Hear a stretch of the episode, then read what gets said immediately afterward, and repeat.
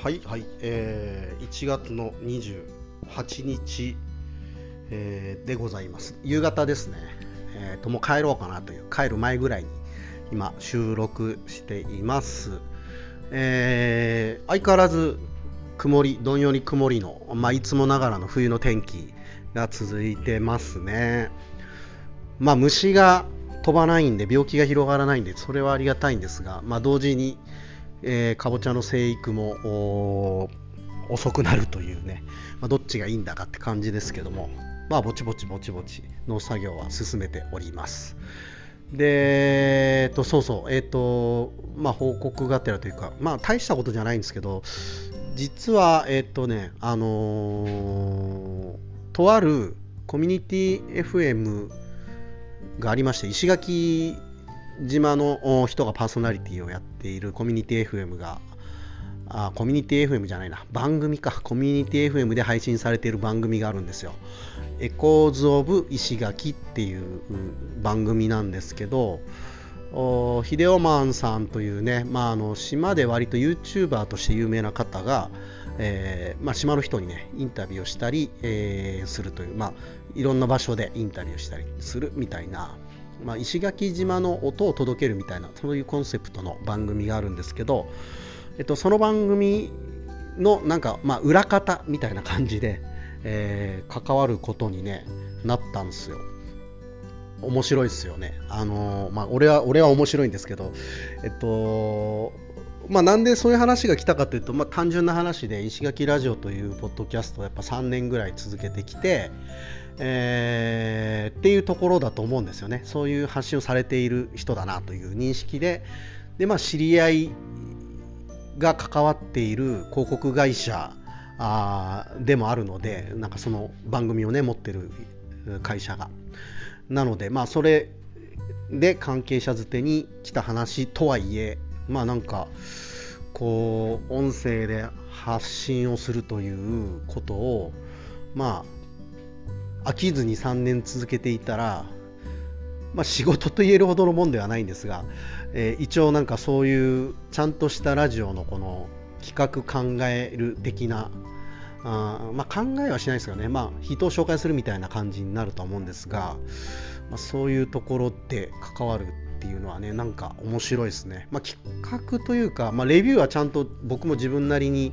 していこうかなと思うんですね。あの裏方としてこう聞いててどうだとか人がどう言ってたみたいな話とかは伝えていって番組は本当どんどん良くして、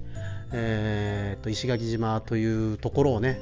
えーもっともっといろんな人に知ってもらいたいなっていう気持ちは、えーもちろんあるんでね、うん、これ石垣ラジオもそうですけど、あ石垣島が好きな人にね、えー届けたいこれはエコーズ・オブ・石垣も同じだと思うんですよそこのペルソナみたいなところはなのでねなんかいい形で関わっていけたらいいしやっぱ自分もこの3年ぐらいやっぱね、ポッドキャストやるやりもするし、まあ、聞くのはもっとかな、4年ぐらい。うん、そんだけ聞いてくるとね、なんかやっぱ自分なりに思うとこあるんですよね。こうした方がいいんじゃないかとか、あこういう企画がいいんじゃないかとか、スポンサーをこういう風に募ればいいんじゃないかとか、これはね、やっぱいろいろ聞いてきたから思い浮かぶことで、多分そこのスタッフ運営のメンバーには思いつかないことが俺には思いついてんじゃねえかなっていうのをね今ちょっと番組遡って聞きながらいろいろ思ってるんですよ。まあ何はともあれねあのそうやってこう新しいことにチャレンジを改めてできるうということになんかちょっとねあのー興奮というか、まあ、た楽しさを少し見出してきておりますね。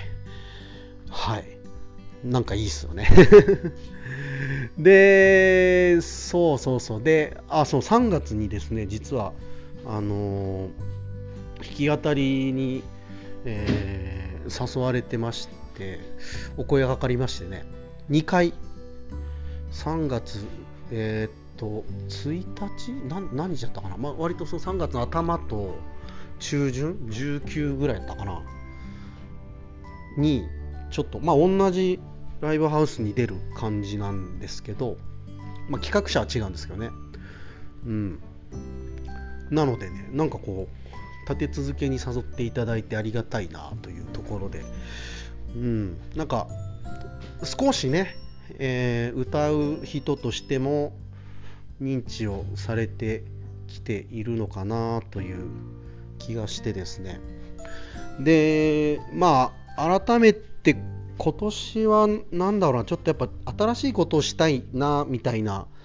こう気持ちになっていてですね。まあ弾き語りの方もちょまあこれずっと言ってるけど、まあ、曲を作りたいみたいな話はずっと言ってるんですが、まあ、とりあえずそれは置いといてある自分の持っている曲で最近全然やってなかったのをちょっと改めて、えー、歌い直しているんですが、まあ、歌詞とかちょっと微妙だなと思うのもあるんですけど、まあ、その辺をいじると意外と曲としてもそこそこいいんじゃないかなって、まあ、自分が言うんであんま当てにならないんですがそういう感じにはなってきたんでちょっと今年はねあの今まであんまりやってない曲をやろうかなという気になってます。あとはなやっぱ曲もね一応作り始めたりしていて半分半分までいかないかな。3割ぐらいなんとなく形ができてきてるのもあるんですけどいかんせんねなんかこの曲を仕上げるというのがものすごい苦手なのでもうちょっと時間かかるっすかね。歌詞書くのとかもね。前はねあの、そのメロディーコードとメロディーだけ取ったやつをインチ敬語みたいので取ったやつをこう電車で聴きながらずっと歌詞考えてたんですけどちょっと新しい歌詞を考えるスタイルを考えねあの作らないとシステム化しないとちょっと書ける気がしないですね。うん、な農作業中に考えるとかもななんか自分は苦手ですね。結構農家さんでもあの MCG さんってねラッパーさん知り合いなんですけど知り合いの農家なんですけどすげえ歌詞書くんですよね。めちゃめちゃこう考え練り込まれた考え込まれた。ああいうのとかかっこいいなと思うんだけどもうあの本当に言葉のセンスがないというかそこがあるんですよね。メロディーはまだいいかコードとメロディーの感覚とかはそのそんなにひどくないと思うんですけど歌詞がねどうもなんか自分は歌詞に限らずですけどもやっぱ言語化みたいなことが苦手ですね。もうちょっと身体感覚でできることの方が多分得意で、まあ、左脳はあんま発達してなさそうですね。右脳で生きている感じがします。一生懸命左脳も使うようにしてんだけどな。まあ、やっぱね元のスペックが低いのでなかなかいい感じにならんのですがまあなんかねそんなえっ、ー、とまあラジオ番組の裏方というのとまあ弾き語り2本っていうのがババーンとこう年が明けてからそういう話が入ってきて今年はちょっと動きもありそうですね。であそうそう。であと今年ちょっと力を入れたいと思っているのがパインの個人販売なんですよ。でまあ昨日とかもね農作業しながらいろいろ考えてたんですけどうーん今自分の持っているリソースをどうやってこうなんだろう、えーと、価値価格に転換してとか売り方を考えて膨らましていくかというのがなんか自分の中の課題でちょっとねやっぱもうちょっと農業でお金稼ぎたいんですよね、まあ、タクシーのバイトとかも割と好きなんで継続はしたいんですけどなんちゅうんですかね、まあ、あの何かがあったらこける状態でいるのも精神的にあのしんどいのでちょっと余剰蓄えを増やして少し余裕を持って経営したいなっていう気持ちがあるんですね。で、まあ、それをやるためにはやっぱパイの個人販売を伸ばすっていうのが一番手っ取り早いし現実的な気がしていて今年はちょっとそこをもう考えていきたいなと思ってるんですよ。ねあのー、値段相のこう梱包ななんだろうえっ、ー、と段ボールとかもうデザインちょっとやっぱちゃんと考えたいですよね。10年ぐらい使えるような。うん。とアラームが鳴っちゃいました。すいません。うんし、まあ、同梱物も今1個デザインお願いしてるんですが、まあ、こっちもそろそろ話を詰めていきたいしその1種類でいいのかとかね同梱物。まあ今でもね紙のものがガチャガチャあるよりは簡単に情報に飛べるような仕組みとか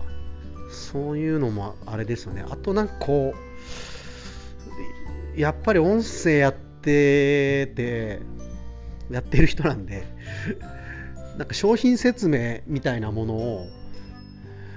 こう音声でできないかなとかね。そんなのは考えてますね。あとこれはみんなで共同で作りたいんだがパインのカット動画。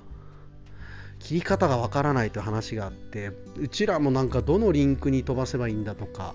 いうのもあるしなんかこう消費者目線でやっぱあんまその動画が作られてないって話もちょいちょい聞いているので、まあ、この辺を